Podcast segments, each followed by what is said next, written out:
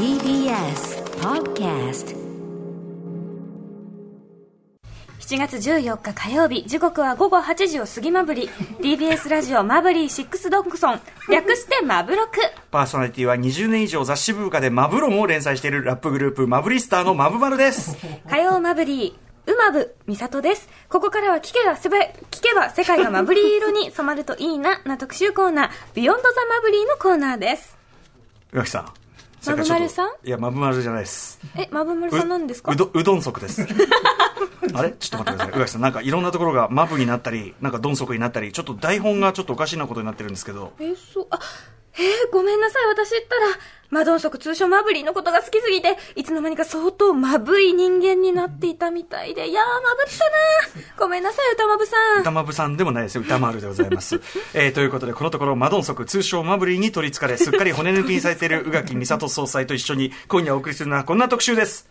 映画ダバナシシリーズ、マドンソクから始める韓国映画の脇役入門特集 by 西森道夫さんよいしょ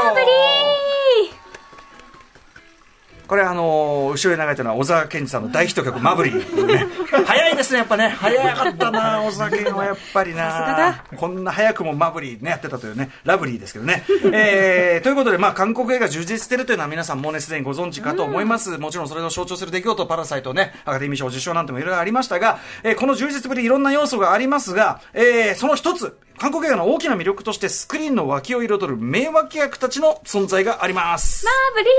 マブリー まあ、台本がね、こういう異常なことになってるわけです。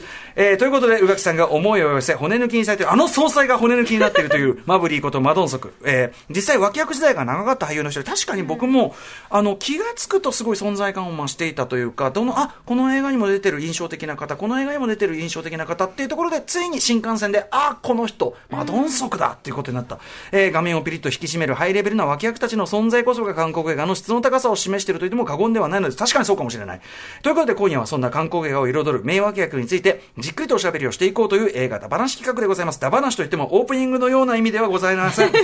ということで、今夜のゲストはこの方、韓国映画に詳しいフリーライターの西森道夫さんです。はいよろしくお願いします。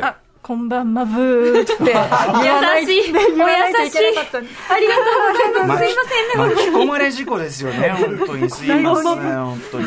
ということで、西森さん。ね。西森さんもやはり、えー、マブリーこと、マドンソク、首ったけのお一人ということで。気がついたら夢中になってるというか、ですよねもう去年とかもマブリーの年って感じでね、だ大ブレイクですもんね、なんか一気に。本当なんか年に3本ぐらい主演映画が来るような状態でね、はい。本当にで、えっ、と、ということで、まあ、その、もともとそのマブリーことマドンソクも、まあ、規約出身でブレイクした。で、いろいろ考えてみたら、確かにその、韓国映画、印象的なわけ、もうとにかく一度見たら忘れられない。名前はすぐ出てこなくても、あの映画の、あのあ役。この時にも見たけどあここにも出てるねみたいな、というような方みたいなのがね、あのいっぱいこうやっぱり韓国映画のある種の濃さというか、そこを担保しているかなということを思いつきまして今日はちょっと西森さんをお招きしてお話を伺おうと思った次第ですよろしくお願いします。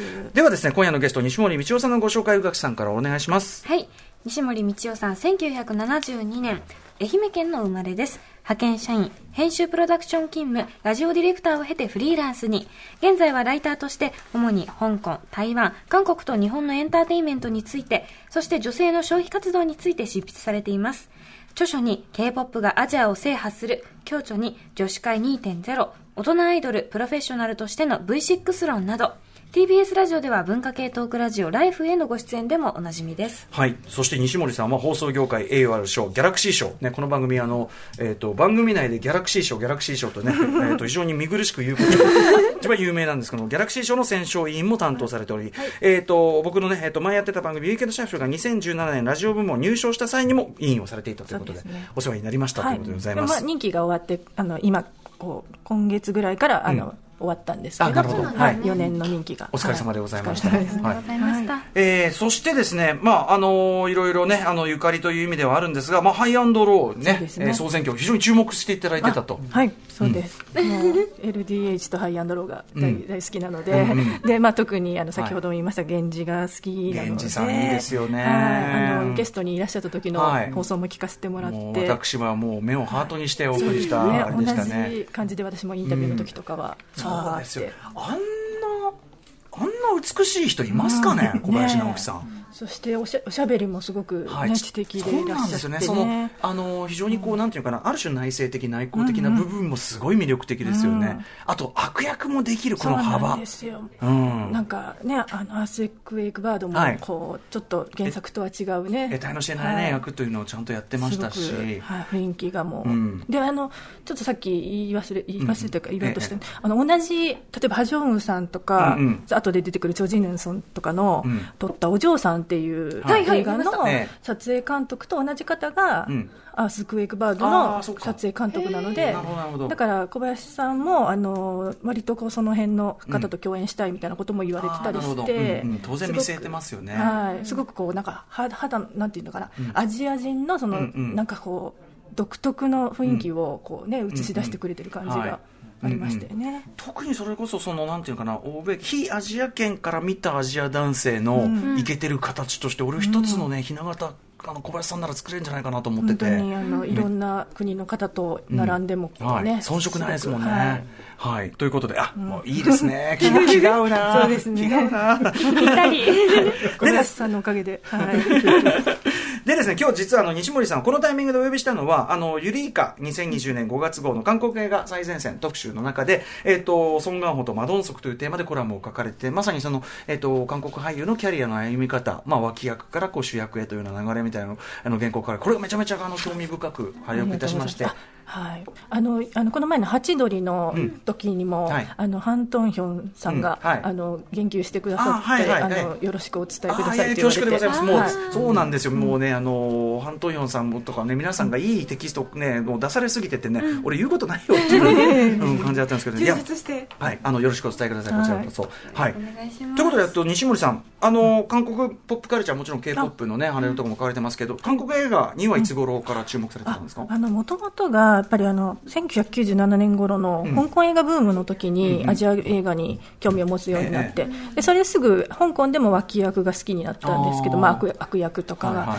でその流れでやっぱりアジア映画に注目していたら、2000年ぐらいにあの首里とか JSA とかがあの来てこれは見とかないといけないぞみたいな空気がすごいききまして、その時にやっぱりあのソン・ガンホさんとかイ・ビョンホンさんとかに注目、まあ、それは主役ですけれども、そこで韓国映画に興味を持ちながら、うんうん。まあ、ずっと見てきたって感じですね。でも確かにそのいわあの韓国あの香港映画もあの主役級別の映画ではその善玉を演じる主役級の人がどえぐい役役やるとか、はい。ちょっと似た傾向ありますよね。そうなんですよね。あのアンソニー・ボアンンさソニー・ウォンなんかんとかねまさにね。はい、とか、あとすごくあの今、EXIT のりんたろーさんにそっくりなロイ・チョンさんという悪役がいて、ええええ そういうなんかこう、ちょっと細かいこう悪役軍団を見るのがすごい好きだったっていうのがあって、うんうんはいはい、はい。なんかちょっとそのでもキャキャリアというのかな？そのあの俳優さんがキャリアに一つの重みを持たせるのに、結構えぐめの悪役を経るみたいなところってちょっと通じるテイストありますかね、ありますね。やっぱはい。まあ脇役はじゃあやっぱりこう、脇役を見ていくと見えていくものみたいな、すごく前から注目されてたポそうですね、もともとその脇役は、まあ、日本にしてもすごく好きで、うんうん。はい。あのーそうですね、韓国も同じように、やっぱり、うんノノワールが好きっていうのも、まあ、うんうん。一つ大きいかもしれないはいはい、ですね。ジャンルとしてのノワールそうですね。そうすると、その、敵のチームの何か裏切る人とか、まあ、はい。男たちのバンカとかにもそういう人出てきますけど、うんうんうん。うんそういう人を見ていくと、すごくこう、いろんな葛藤とか、こう、なんかね、じくじたる思いとかがうん。あるんだな、みたいなうんうん。感じがね、はい。見えて。確かに。で悪役が良くないと映画って全然良くないというか。実は主人公ってそのね、あの厚みが持たせづらい位置づけだったりすることも多くて、周りのその悪役とかのあれの人間的厚みっていうのは実はドラマの厚みを担保してたり、思いますね、しがちですもんね。うん。でまさに特にこの近年の韓国映画というのはその、まあ、マドンソクしかりですけど、その脇役うん出身だったりとかっていう人の活躍がだんだんそれこそ比重を増してるわけですよね。そうですね、なんかちょっとここ、2019年になって、また違う、なんていうのかな、うん段階に来たみたいなことも思ったんで、うんそれをまたおいおい話していけたらと、はいぜひぜひでございますはい。ということでね、え今夜ちょっとリスナーの皆さんからもメール募りたいというあたりで。そうなんです。推しメールを募集しています。あなたの好きな映画韓、え、韓国映画の推し脇役俳優、そしてあなたの好きな推しマドンソク映画など、韓国映画の脇役にまつわるダバなしメール、番組までお寄せください。メールアドレスは、歌丸アットマーク tbest.co.jp です。はい。それではお知らせの後、映画だ話シリーズ、マドンソクから始める韓国映画の脇役入門特集、スタートいたします。After Six Junction. 時刻は8時11分、TBS ラジオアフターシックスジャンクション。はい、えー、パーソナリティは私、ライムスター歌丸と、火曜パートナー、宇垣美里です。今夜は映画ダバなしシリーズ、マドンソクから始める韓国映画の脇役入門、脇役入門特集。ゲストに韓国映画に詳しいフリーライターの西森道夫さんをお迎えしてお送りしておきます。改めてよろしくお願いします。お願いします。さて、はい、今夜の特集は3つのパートに分けてお送りします。第1部が韓国映画の脇役は悪で伸びる一脇役がみんなのマブリーになるまで。そして第2部は韓国映画は脇見がおすすめ。西森さん的推し脇役俳優と推し脇役映画はこれだ。そして第3部が脇役目線で見る最新韓国映画事情とは、こちらの3本立ててまいります。今夜はリスナーの皆さんのダバなしメールもご紹介していきます。あなたの好きな韓国映画の推し脇役俳優、あなたの好きな推しマドンソク映画など、韓国映画の脇役にまつわるダバなしを番組までお寄せください。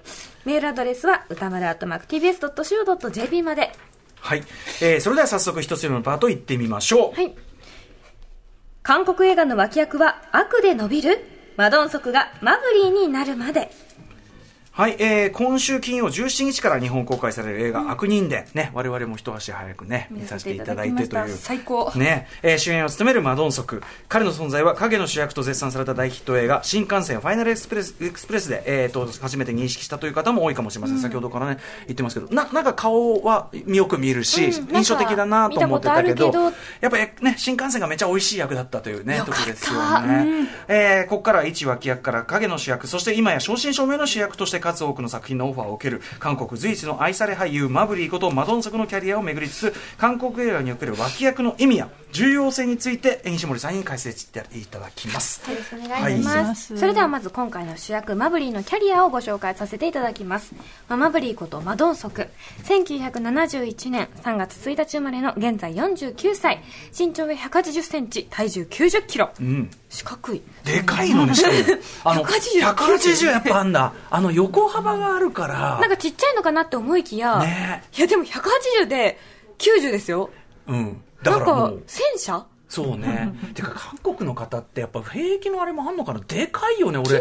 質じゃないソン・ですかガンホさんとポン・ジュノさんインタビューした時に、はいはいはい俺も180で結構でかいはずなのに、挟まれたら俺何子供みたいになってて、なんですかね、やっぱでかいよね。チラって抜いた時の腕のラインとかがすんごいムキムキな方が多い、うん。あちなみに後ろではビル・ウィザース、ラブリーデーが流れてます。黒いなってことでありがたいな。はい、ということで。はい。で、えっと、二の腕の太さがおよそ60センチ。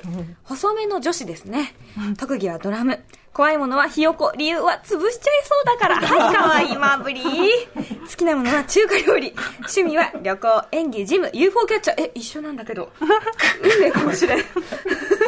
わ YOK の予感でした。うん UFO キャッチャー。テレレッテッテってね失礼いたしました。1989年18歳の時に家族でアメリカに渡り、米国籍を取得。コロン、コロンバス州、ん？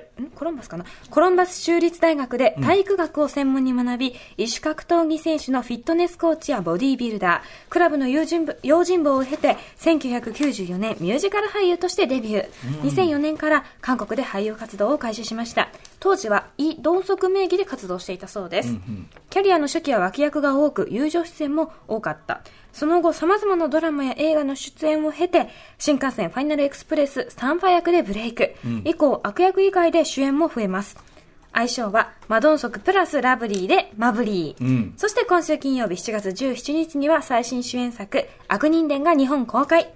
また、来年公開予定の MCU 映画、ジ・エターナルズにも出演が決定しているということです。何せアメリカ、だってアメリカ国籍取得してるぐらいだから、はいはい。まあ当然英語も堪能というかね、あれなんでしょうから、もういよいよ世界のマブリーになってくる世界のマブリ見つかっちゃいますね。見つかっちゃいますね、これはい。ね。はい。ということで、えっ、と、西森さんにぜひですね、マドンソクのキャリア、魅力について伺っていきたいんですが、はい。マドンソク他の韓国映画、まあ俳優、まあ脇役俳優、ここが違うっていうのは、そうですね違う。えっとでも脇役の方が、あの主役をやるようになったのって、うん。ここ最近のことだと思うので、韓国映画界においても。はい。うんうん。だからそのそういう、うん、徐々にそうやってこう脇役から、うん。あの中心的な人物になるっていうのを、はいまあ、先頭を切ってこうやってるっていう感じはしますまね。マドンソクルートというか、そういうのが開かれつつある現状というか、はい。マドンソクが成功したからこそ、他の若い俳優も、その主役にこうキャスティングされるような作品が増えて、はい。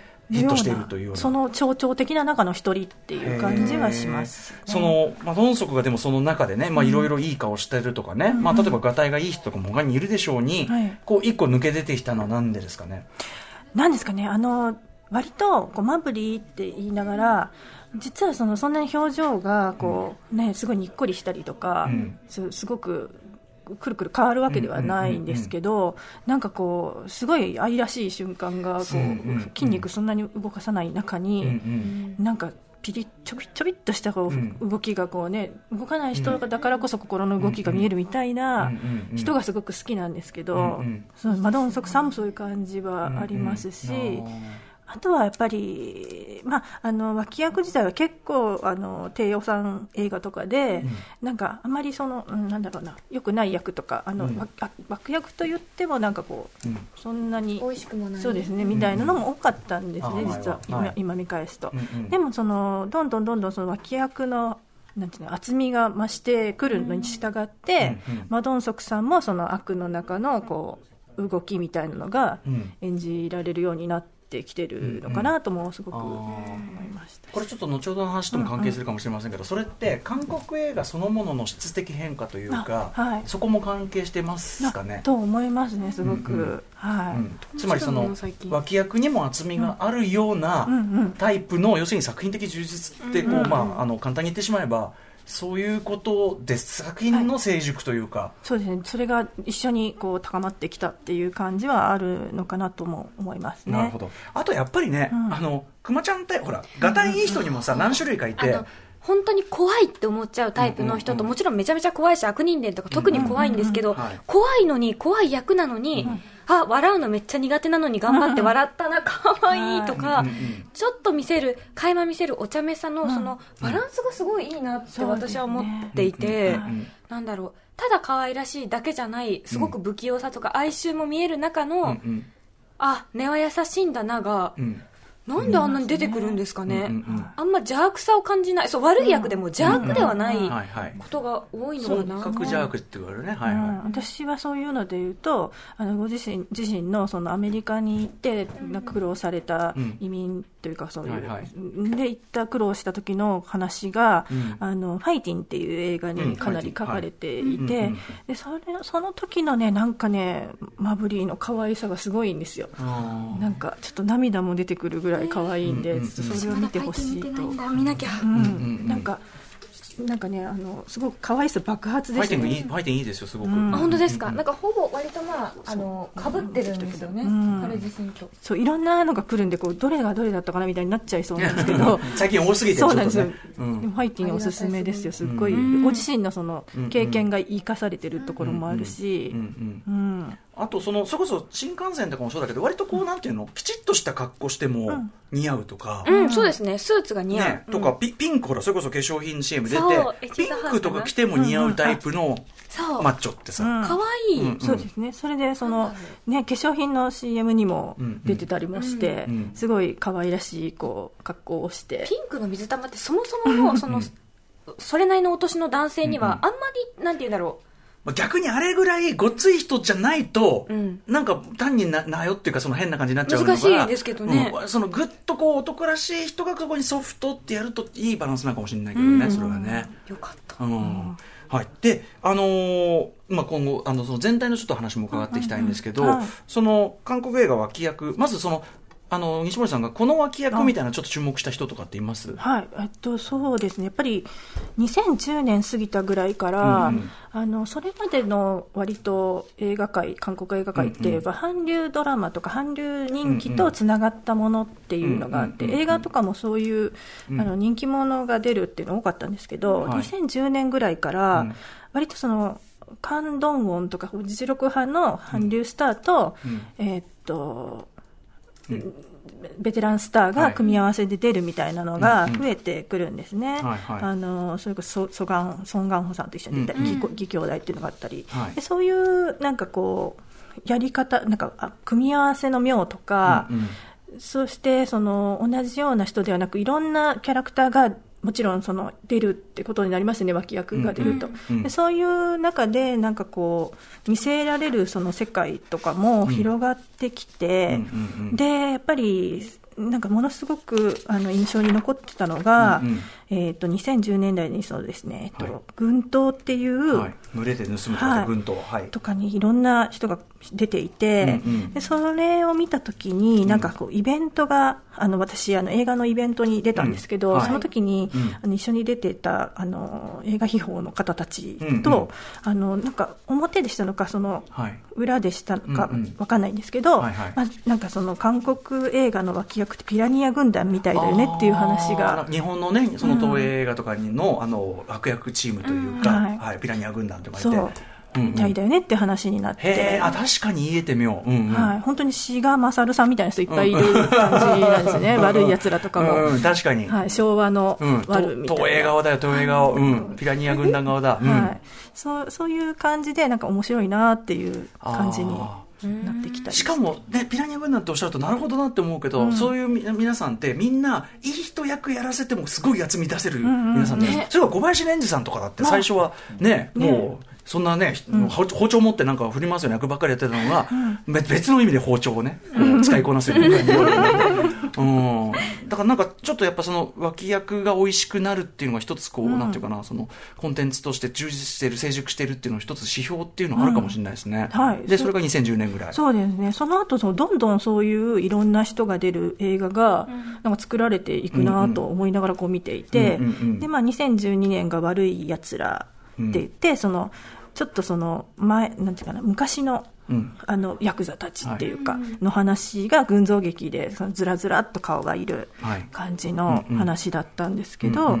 それからね、皆さんも大好きな新しき世界うんうん。がね、はい。うんうん。でやっぱりもうそこでなんていうのかな、もう一つ抜け、ね、突き抜けたなって、やっぱり、ああのまあ、物語的にも、うん。ノワールとか、その、うん。あなんていうかな、二人、男同士の、うん、はい。フロマンス的なものも、はい、で、脇役的なものも全部がこう、突き抜けた瞬間だなって、やっぱり。そっか、ん。韓国ノワールもともとね例えばバイオレンス描写しかり、まあ、ちょっと飛び抜けたものはあったけど、ん。新しき世界でちょっとこう作品的にネクストレベルいったっていうかと。その感じ、はい、その前だと、割とその最近ちょっといろいろ調べ物っていうか、ん原稿のために書いてたんですけど、うん。あのノワールもやっぱり韓流スターの、うんえー作品が多かったんですね、うん。すごく、うん。うん。まあ、もちろんイ・ビョンホンとか、あのうん。えー、と誰だろう、悪魔を見たのね。はい、とかはい。いろいろあの、あったんですけど、まあ、あの例えば主役、まあ、いい役だけどアジョシのウォンそうです、そうです。ウォンビンとかね。はい。うん。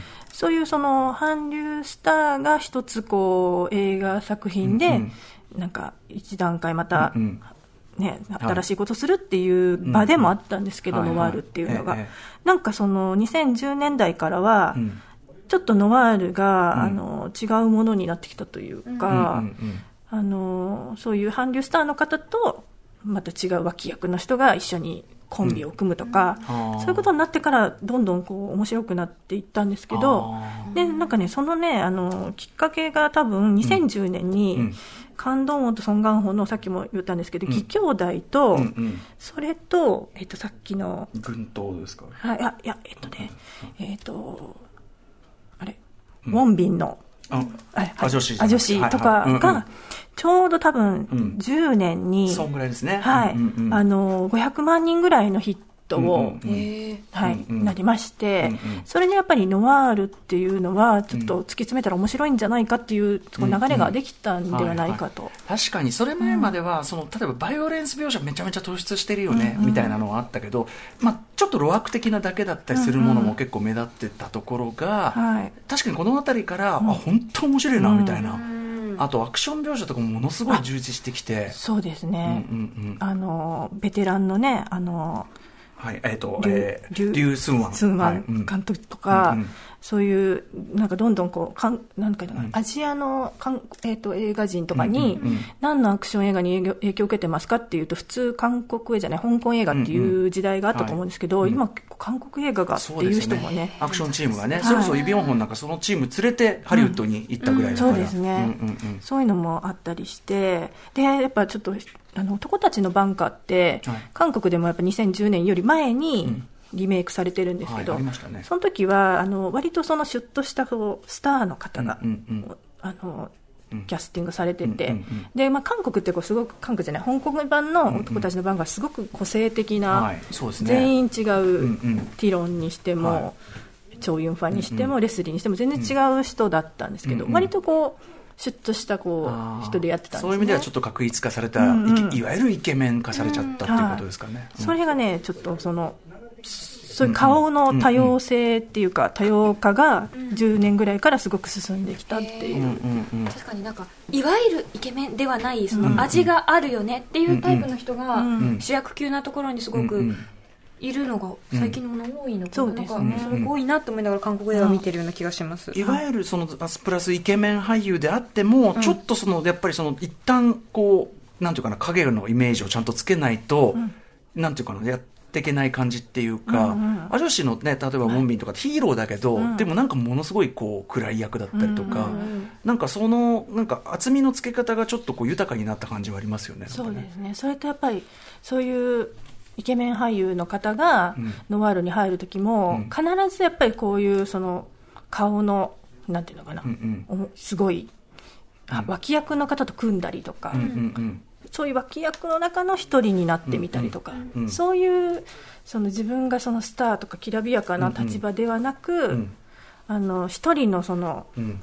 こうなんていうのかな役割の一つとして、うんうん汚れ役だってほしいってことですかね、そういうことをすることで、なんかこう成長してるっていううん性質もあるかなっていう、最近は。要はそのやっぱり作品の中で描かれるその倫理というか、うん。まあ、善悪であるとかっていうのが割とこうその、まあ、薄っぺらな感薄っぺらとは言わないけど、そのかいわゆるストレートな完全懲悪からさらにこのノワールっていうジャンルらしく、うん。厚みを増すことによって脇役が光りやすくなった。っはいていう。そそうですね、それと同時に、あやっぱ韓国映画のなんか面白くなった理由の一つに、やっぱり権力とかうんうん。力の腐敗とかうんをう、ん。やっぱり追うようになってきて、うんうん。こんなに書いていいのっていうぐらい、はい。なんか韓国映画ってそういうところ描いてる。そうですね。警察のことめっちゃ嫌いって思うぐらいうん警察うんの、うんね汚職を描いて描いていたりとか、最初はすごくその財閥批判とかから始まるんですけど、でもだんだんそのなんか司法であったり、検検察とかのことであったり、でそのうちにその公衆事件であったりとか、うん民主化運動であったりとか、そういうところにたどり着く中で、やっぱりどんどん物語の複雑さが増してきて、でその出る登場人物の厚みも増して、でより脇役の人も輝くみたいな、こうん。う相乗効果。いいいいサイクルがこう出来上がっている感じですかね。はい。ちなみにですね、あのまあ、押しも押されぬ、まあ、こっちは主役俳優って感じだけど、ソン・ガンホさんも、うんうん。これあの、ゆりかの原稿にも書かれてますけど、ソン・ガンホさんって、でも、いわゆるね、こう、いわゆるイケメンじゃないし、まあ、おじさんだし、うん。ハンサムっつうかっていう感じだし、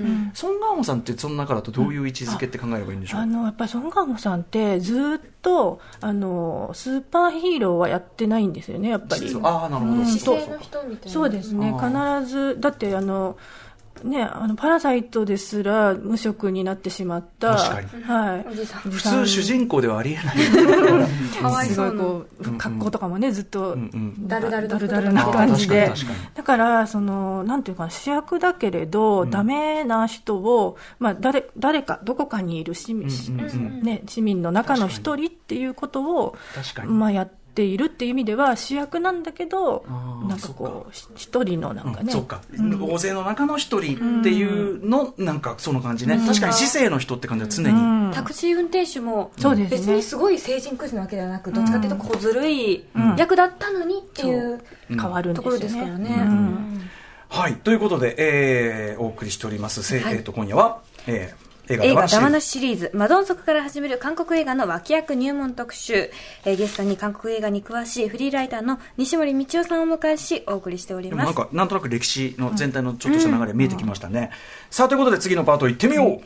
脇見鑑賞のすすめ。ラブリーなのはマブリーだけじゃない。西森さん的推し脇役俳優とおすすめ脇役映画はこれだということで、ぜひですね、総裁もね、あの、ラブリーなのはマブリーだけではない、マドンソクだけではないということで、西森さんが注目している推し脇役俳優と、その、えーおすすめ脇役映画、光っている作品について伺っていきたいと思います。西森さん、では、まず一人目の推し脇役俳優はどなたでしょうか、チョジヌンあ私かぶっちゃった。チョジヌンさんですね。チョジヌンさん。はい。はい。なんかねあのすぐにパッとわからないかもしれないんですが、うんうん。まあ一番うーん見てこの番組聞いてる人が見てるというと、はい。まあ、お嬢さんにお嬢さん。出ました。はい、あのめちゃめちゃ気持ち悪い。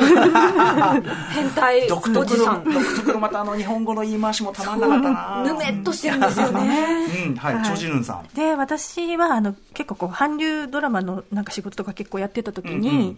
あの結構ホームドラマの、うん。毎日やるそのなんていうの昼ドラっぽい感じかな、うんうん。ホームドラマの、はい。なんかこう主人公の親戚役みたいなこととか、結構ずっとやってたんですよ、チョジヌンさんって、はいはい。ドラマ出てたんですね、はい、善良な親戚みたいな役が多かったんですよ、そしたらなんかあのちょっと見ない間に、うん。あの結構こうノワールな感じになって、うんうん。あの体重とかもまあ増減が結構ああるんですけど、うんうんまあ、最近だとあの独占にも、まあ、ほんと主演なんですけど、うんうん。だからそのやっぱりマブリーと一緒で主演になっていくタイプのはい。俳優さんあで、うんうん。独占？独毒性のね、毒、にうん。ポイズンのポイズンに戦う。あの、元は香港のね、うんうんあの、ジョジョニー島の独占の、まあ、リメイクなのかな。ね。はい。はい。なんですけどその刑事なんだけど独占の場合は刑事なんだけど、うん。うんその麻薬犯に立ち向かうために自分がこうヤクザのふりをして、もうじなんかもうすこう試しに吸っちゃうみたいな、はい。うん。それでやっぱ普段吸ってないからもう急にカーってなっちゃって、でそれをあの冷ますっていうかまあうんきなんていうのシャキッとするために、あの氷のお風呂にバーって入ったりするシーンがあるんですけど、すごいなんかねこうなんていうのかな、まあ、色気があるというか、なんかこんなチョジヌンかっこよかったみたいな感じがあったりとか。はい。とかあとねすごいあのおすすめ映画はやっぱり最後まで行くって。言って、はい。超怖かったはい、であの共演がねあのパラサイトのお金持ちの、あれはい。名前が出てこない。イ・ソンさんはいうんい。いいい声のええ声の、はい。社長さんの方ですね。そうです、うん。うんと2人であの刑事対刑事のまあ、うん。なんかこう対決はい。なんですけど、はい。これ2014年。はい。そうなんですよ、うん2014年最近ちょっと私見返したというかうん。うん見て、本当になんかうーんその時でも2人ってやっぱり地味な地味っていうかそんなにねスター俳優ではない、イ・ソンギュンさんもそうだった。そうですね。うん。まあえっ、とコンユさんあの新幹線のコンユさんの出てる、うんうんね、コーヒープリンス1号店の、うん。なんかこう2番手の男性大人の男性役とかをしてたりして、まあ、ドラマ見てる人にはおなじみなんですけど、うんうんうんうん。映画の世界はまあ最近こうガンガン来てるって感じで。うなんですうねん。でそういう、あのー、2人の、まあ、主役、脇役もしていた2人の主役の、こう1対1のぶつかり合いで今見てもやっぱりもう、なんていうのかな、まあ脚本もすごくドキドキしてよくできてるし、うんでやっぱ私はあの不死身の人がすごく好きなんですね。これ源氏じゃないか。そうなんですよ。源氏じゃないか。それ源氏じゃないか。確かに不死身だっミルクボーイ的な。うん。はい。であのやっぱり水に沈められてもブクブクこう、生きてるみ絶たいな。対死んだだろうと思ったのに、はい、出てくるみたいな、ですよね。でまあ、その原体験はあの007のうん。ジョーズ、あ上手ね。はいはい。ジョーズが好きだったり、うんうん。あと全然違うところから言うと、まあ、氷の美少のシャロン・ストーンがあー。ぶわーって生き返る。ねはいはい、ああいうのってちょっと笑っちゃうじゃないですか,、うん確かに。なんか上手なんか大抵の、相当なとこから落っこちても死んでませんでしたからね。そういうなんかなんか死なない人のおおらかさみたいな、なんか、おおらかさ。おおらか？こう、なんかこうぼ、なんか逆にほのぼのまあ、する。でも確かに、笑っちゃうとこありなんていう。かな、一番映画らしい瞬間かもしれないですよね。ね。あの、太陽を盗んだ男の菅原文太さんとか、え？っていうさ、そこから落ちてそれみたいな。で源氏のあの、うん。うんあれ？みたいな、お前また来たのかよってちょっとギャグみたいになるっていう、はいはい。死んでねえのかよ確かにおおらかかも。うん。あま雨宮兄弟が突っ込むっていう、強い。ゾウさんみたいでしたね、確かにこの。ちなみに僕あ最後まで行く。うんうんあ最後まで行くは、僕あれ韓国であの全く字幕なしで見て、細かい話分かんなかったけどこれめっちゃ面白いって思って、はい、でその時にそのチョジヌンさんのなんかファンサイトというかな、ファンの方のなんかいろいろ書いてるの見てやっぱすごいファンの方が喜んでて、うん。こんな役ができるんだみたいなことを書いてて。それまで親戚のおじさんだったんで、本当に。へー。じゃあすごい怖い役だった。じゃあまさにこの最後までいくで、えっと、イン・ソン・ギュンさんもチョ・ジヌンさんもぐっとこう、うん。役者としてのキャラが立って、はい。があるからこそのお嬢様であお嬢さんであったりとか、パラサイトパラサイトパラサイトだったりとかってことなんですね。思いますね。チョ・ジヌンさん、はい。おすすめは最後までいく2014年作品でございま面した。白かった。続いていってみましょうか。またかぶり、チュジフンさんですね。出ました。はい、はい。チュ・ジフン。ジフン君。ね、で、チュジフンさんは全然脇役やないやないかいみたいなうんのもあると思うのそれは脇役やないな。なあけあけはないんやっとちゃうか。まあ、っていうのはやっぱりデビュー作がそのドラマ韓流ドラマで2006年ぐらいだったかな、うん。あの高校生でしたよ、私。ね、もしもその、えー、と韓国に、えー王室、うん。王室があって王子様がいたらっていううんうん。王子様役、ちょっとツンデレな王子様役で、うん。もうものすごいブレイクをしてえっ、となんでドラドラマでしたっけ？あ、くんですね。クンダブインパレスという、あーへえあ宇垣さんは？あの母がいわゆるその韓流ドラマにガンってハマった時期に一緒に見てまして、うんうんうんもう、うん。組んでキャーってなって、す。その後の魔王でもキャーってなって見てました。言。ったらねね。うん。あの今のヒョンビンさんともう二分するぐらいのうんうんうん。人気だったんですよ、はいはい。よかったよ。もう本当にストレートにそりゃかっこいいしね、うん。スタイル抜群ですしね。うんうんうんでまあ今38歳とか9歳とかなんですけども、そんなになった。はい、でね、やっぱりそのそういうルートで、ね、スターになったら、うん。こっちにね、脇役として来ないと思うと思うんですけど、うんうんうん。なんかこう、最近はそのアシュラっていう映画であったり、うんうん。アシュラってすごい悪徳市長が、最高でした。ファン・ジョンミンの、ははい、うん。あの、ね、あの、凶暴でしたね。パンツ一丁でね。パンツ一丁で飯。パン違う違う違う。フルチンだ。フルチンで飯食って人を応対してるひ人を人とも思わぬという描写でこれがって。最高でしたね。とか、えっと、工作とか、いろんなその、おまあ、そこもファン・ジョンミンさんとイ・ソンミンさんとか、その大人の俳優たちに、なんかこう、食らいつく感じの脇役をするんですよ、いい。はあはあはあはい。それかここ憎たらしいところもあるような。それってやっぱりそのそういうところでうん。こう汚れ役というかね、そういうところもちゃんとこなしていかないと生き残っていけないっていうやっぱこう。まあ逆にね、やっぱね、そういう汚れ、汚れっつうかなんていうのかな、そういう悪を演じることで、演じさせてもらえるということが、うんうんその映画界に認められたって感じですね、うんうん逆に。それもできるでしょっていう。韓国ちなみにえーあの俳優界ってやっぱりテレビ界映画界割とばっかり分かれてる感じですか、うんうん。あそうですね。アメリカみたいな感じ、ままあ、最近までものすごく分かれてて、で最近はまあネットフリックスとかができてちょっとその垣根がなくなりつつあるんですけど、やっぱり最近まではすごく分かれてたので,、うんうんうん。で特にやっぱり韓流えーキラキラした韓流スターをしてた人が、やっぱりその映画界でキャリアを磨くのはすごく大変で、うんうんうん。あのーそうですね、まあ、うん。主役するとちょっとこう規模がちっちゃくなったりするしっていうところでやっぱりその先輩に食らいついていけるっていうのはものすごく恵まれてると思いますね。神と共にもすごいよかった。そうそうであすそうかそうかそうか、うん。でもその食らいついてるってこう思ってみるとこう押しがいがありますねこれね、そういう意味でもね。うん。うん。いいいい俳優育ったと思いはい。ます。えーといったあたりちょっとメールを一つご紹介させてくださいえーとですねえーと姉のケイさん、あ、ミサイル姉妹、姉のケイさんでございます。えー私の一押しはイ・ソンミン、えー気づけばあそこにもここにも出ている。ひさみいいです。会社や検察のちょっと偉い人、えーちょっと癖のある含みのある作詞。工作ではね、えーファン・ジョンミンと対等に主役を張りました。なんといってもあの眼力、あれこそがイ・ソンミンの魅力です。一度見たら忘れられない、イ・ソンミンこそ一押しです。ということで。私も一押しぐらいですね、出てこない。ミセミセンっていうドラマめっちゃ良かったんですけど、ミセン。はい、うんうんうん。なんかこう、信頼のできる上司なんですよ。うんうんへえーでも、イソンミンさん。割とこう地味めおじさんみたいな感じだけど、イ・ソンミンさん。あ、ごめんなさい、これ、イ・ソンミンさん。あ工作は、工作も泣けますね。うん、今作はだってね、そう、やっぱファン・ジョンミンと、もうなんか、もうラブストーリーだラブでした。はい。お最後こんな何ロマンチックなムーンムーンライトみたいな。本当にそうなんですよ。ん。だ大作映画みたいなね、なんかん。恋愛の。ねそんな感じでした。はい。イ・ソンミンさんをしていただきました、うん。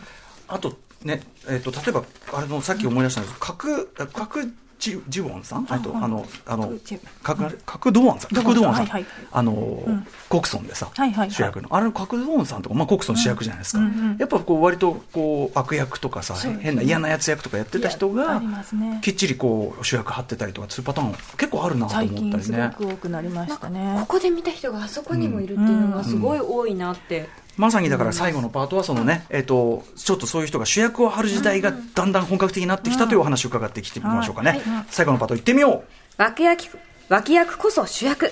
脇役目脇役 脇役目線で見る最新韓国映画事情とは？う。はい、ということでございます。うん。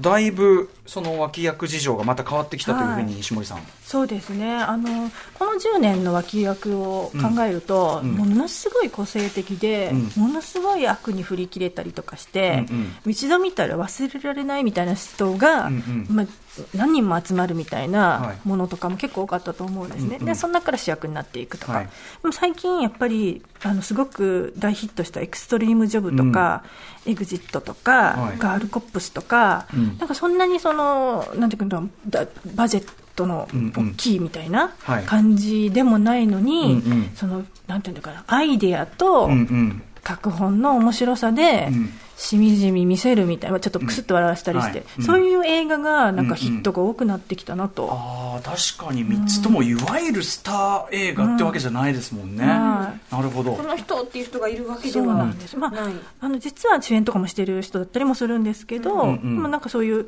ソン・ガンホーとかそういう感じでもないっていう、うんうんで、うん。エクストリームジョブなんて、はい。あれなんですよ、まあ、あの歴代映画の、韓国映画の興行成績の2位なんですよ、うんうん。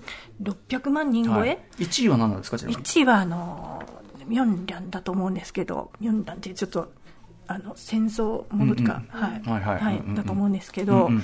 ものすごいいや韓国でだって何人に1人見たとかそういう計算ですよね。だって韓国の人口考えたら、3人。3人に1人？へえそうですね。すごすぎ。うんうん。ね。でなのにこのこういうなんていうのかな、うんうん。予想予想を最初からできてたんですかねこんないいやそんなことないでしょうね、だってこんな変な話、チキン屋ね、あの、捜査のためにチキン屋経営したら、そっちが調子よくなっちゃってとかね。ねすごい牧歌的なんていうか途中で見てる側も、あれ？これ話目的なんだっけ？って。ね そうあの楽しい感じがね、そんなにヒットするとはっていうのもあるし、リュ・スンリョンさんははい。メインの刑事というかね、そのうん。一応主人公というかは、もう、あれですもんね、やっぱ悪役もすごく印象的な、ん例えば高知戦のあの北朝鮮のあの将校であるとか、なんかねあの大ヒット作に結構出てるうんんですよね、だからみんなを知ってはいる。うん。けどもやっぱこういう感じではなかった真ん中ドーンっていうの、うん。あとあの、えっと、この中でさあのチキン作るのうまい人、はいはいはいこの人。えっとえっと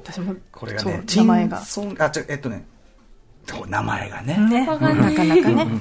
日本からですと、とかでもその普段ははい。悪役やってる人が刑事チームで、うん。あのこうとかあこういう使い方するかみたいなそういうなんかこう見慣れてる人もフレッシュな、ちょっとフレッシュな使い方みたいなその辺うまかったかなと思いますね。そうですね。エクストリームジョブね、はい。うん。とかねいろいろこう、うん。あのイグイグジットに井しても、はい、これ僕も表しましたけどこれは面白かった。あのーえっとチャン・シンチーさん？ん？違う違うな。え？これ違うな。えっとあれ？チョ・ジョうん。ン、ジョンシクチョソクさんですかね？ジョン。うん。うん。うん。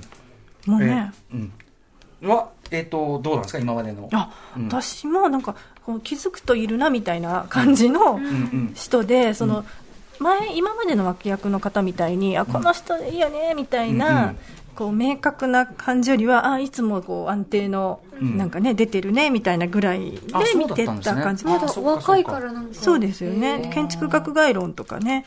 あそうですね。の建築学概論はねはい、こうちょっとこうなんていうかな。ウェルメイド系のものとかに出てたって感じですけど、うん。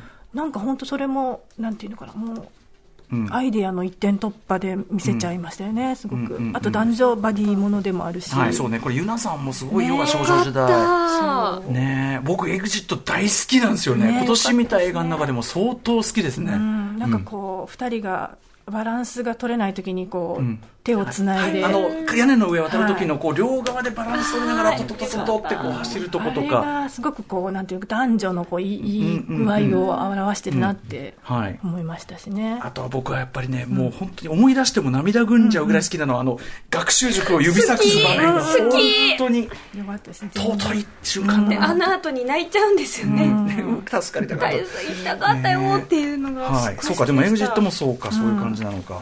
えーあとね、今回ちょっと僕らはね、このタイミングで、あの、西森さんおすすめということではい、初めてちゃんと見たんですけど、ガールコップス。そうなんですよ。2019。面白かったちょっとこれぜひどういう作品かもぜひ解説してください。ちょっと一番知られてないと思うんで。はい、あのですね、あの、かつてはすごくバリバリの機動隊出身で表彰もされてたような、あの女性主人公が子育てで、あの、単眼室っていうところで、まあ、内勤みたいなことをしてる刑まあ、事がさ左遷的な感じですかね。うんはい、そこにその夫の妹の刑事がまたその失敗してやってきて、うん。でそこでその3人女の人3人がこう、なんかちょっとのほほんとこう、うん。ね、仕事をしていたらそこにその、えー事件が起こりまして、うん。性犯罪事件のその被害者になっている女の人が駆け込んできて、うん。でそのことを、まあ、本当はそのもう刑事でもないから追っちゃいけないんだけど、うん。追ってるうちにそのいろんなんていうのかな、うんうん。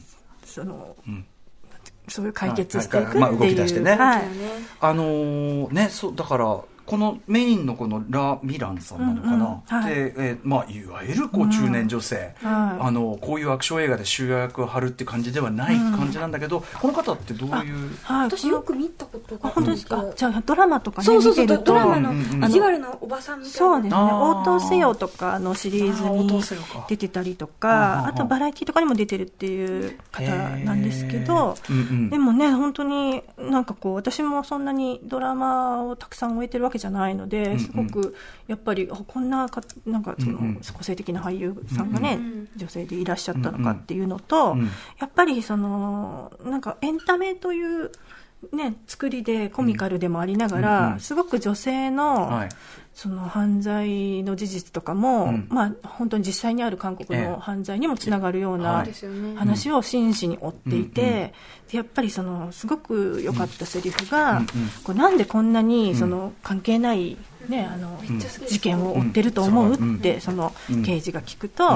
あのね、女たちが自分のそういう性被害を自分の過ちだ、自業自得だと、うん。自分を責めるしかない状況に腹が立つからよと、っていうシーンがあって、はい。もうそれだけでちょっとグッときてしまうっていうね。ねえ。そこまでそこまでっていうか全体に、あのこってこての、こってこてのふざけたギャグとか やりまくってる笑っちゃうんですけどね。くだらないのがいっぱいあって。くだらないのが続くだけに確かにそこで、うわってすげえ大事なこと今言ったみたいな、ね、だからこそそこで一気に本当に感情移入しちゃうし、はい。なんかあの思ったよりちゃんといい映画だった。そうなんですよ、あの日本では映画館ではなくあのビビデオとか DVD だけだったんですけど。そうですね。たただ途中のコテコテギャグ演出は本当に胸焼けする。胸焼けする勢いで本当にってなっちゃうんですけど。笑っちゃうとかたくさんねあって。エグジットもその系ありましたけどね前半のねコテコテギャグとかねどういうドラマみたいな。どういうセンスなんだよみたいなのあるけどでもちゃんとねその社会的意義があることがあったりあとアクションも本当にすごい。本当にすごいですね。女の人がすごい市中戦はね、やっぱベテランとかそういう、うん。ね、あの、みんながやってきた男同士の戦いみたいなのを、女性がやったっていうところがすごく、こう今までのこう、パターンを踏襲してて、よかったですね。本当しっかり殴り殴られってうん、感じで。すよね、そうちゃんとアクションシーンとしてめっちゃちゃん。としてて、あとアイデアも凝らされててそのうん空港のクライマックスなんか、うんこれどうやってやるしかもちゃんと伏線をうまく生かしてしかもその伏線の斜め上こうちゃんと結末っていうか。そこでそうなるのかなと思ったら出てくるっていう、うん。すごいカタルシスなんじゃんあそこ、最高でした、うん、だからよく、実はちゃんとよく、だから、とにかくね、あの、胸焼けするコテコテギャグを乗り越えてですね、ぜひ見ていでもすごいただくと。疾走感のある話でしたよね、うん。あっという間気でした。持ちがいい。気軽に見えてちゃんといいことも言ってるし、ということで、僕、あの、うんあの、立派な娯楽映画だなと面白かった。思いました、ガールコップス。これもだからやっぱり、本来であればその主役を張る感じじゃない、ん。要は脇役それこそねあのドラマの感じ悪いおばさん役みたいな人がメイン張ってっていう、そういう傾向。でしかもヒットもしたんですよね、はいこれもね。ね。じゃあ割とこういう動きは今後も増えていくと思われますかと思いますね、なんかこう、なんかここ19年以降、18年以降とかの、なんか脇役がまた一つ違う感じになってきたなっていう、でそれがやっぱ韓国映画のなんかまた新しい動きになっていくのかなって、うんうん。この3作を見て思いましたね、すごく。なんかでもそういうのって、昔はそのこういう役を当てはめられがちだっていうか、そうじゃないところにキャスティングされた方が絶対作品としても豊かに、同じような人が同じようなところにキャスティングされてっていうのが絶対に面白いし、なんかそのなんていうの韓国映画界の、ん。特にエンタメこうみんえこういうなんていうのそうしょうもないギャグとかやるようなエンタメ映画でそれがあってところになんかすごい豊かさを感じるかなと思いましたね。しかもアイデアはすごい海を越えますしね、そういうリメイクとかすごく申し込みとかあるみたいですね、ガルコップスはあそれこそアメリカとかでも全然ありじゃないですか、見たいですね。あの僕のすごい好きなあれでデンジャラスバディっていうのがありますけど、ああいう女バディものね、面白いもの絶対あるから、いやーはいといったあたりで、えー、とちょっとだいぶお時間が来ておりますが、はい。といったあたりで西森さんちょっと今日はこのぐらいなんですけどまたちょっと今後ともこの番組をよろしくお願いします。お願いします。えー、西森さんからお知らせことなどありますか、うん、あの個人的には全然なくて、あの才蔵でまた、あの次に出る才蔵でまた、えーノワールのちょっと、なんていうかな、変遷を書いてたりもするんで、はい。韓国ノワールの。はい、はいそれをぜひ読んでもらいたいというのと、あそれも勉強させてもらいます。はい、はい。あとは、まだ時間あるんだったらあのーそうですね、あのエクストリームジョブでうん、最後に、あの男たちの番がかかるんですね、うん。うん。の歌が、はい。あれがやっぱりなんかこう、さ昔の男たちの番歌でこうもやもやしてたのが、こうここに、ここで 結実っていうか、こういろんな顔のしね、うんうん市民の人、知性の人たちで結実したって感じがして、ちょっと胸熱な感じがしましたね。ちょっと香港ノワールの話も遡ってしてもいいかもしれないですね。そうですね、なんか、はい、大好きだったんで。ねここのところの、んまあ、ある意味源流というところもあるでしょうからね。うんはいはい。えー、といったあたりでちょっと今日はね、あの、本当にありがとうございました。ということで、えー、本日、マドンソクから始める韓国映画の脇役入門特集をお送りいたしました。えー、西森道夫さんありがとうございました。ありがとうございましたまたまたよろしくお願いします。明日のこの時間はスイッチオンでレッツ念仏ブッダマシーン特集です。何？After Six Junction.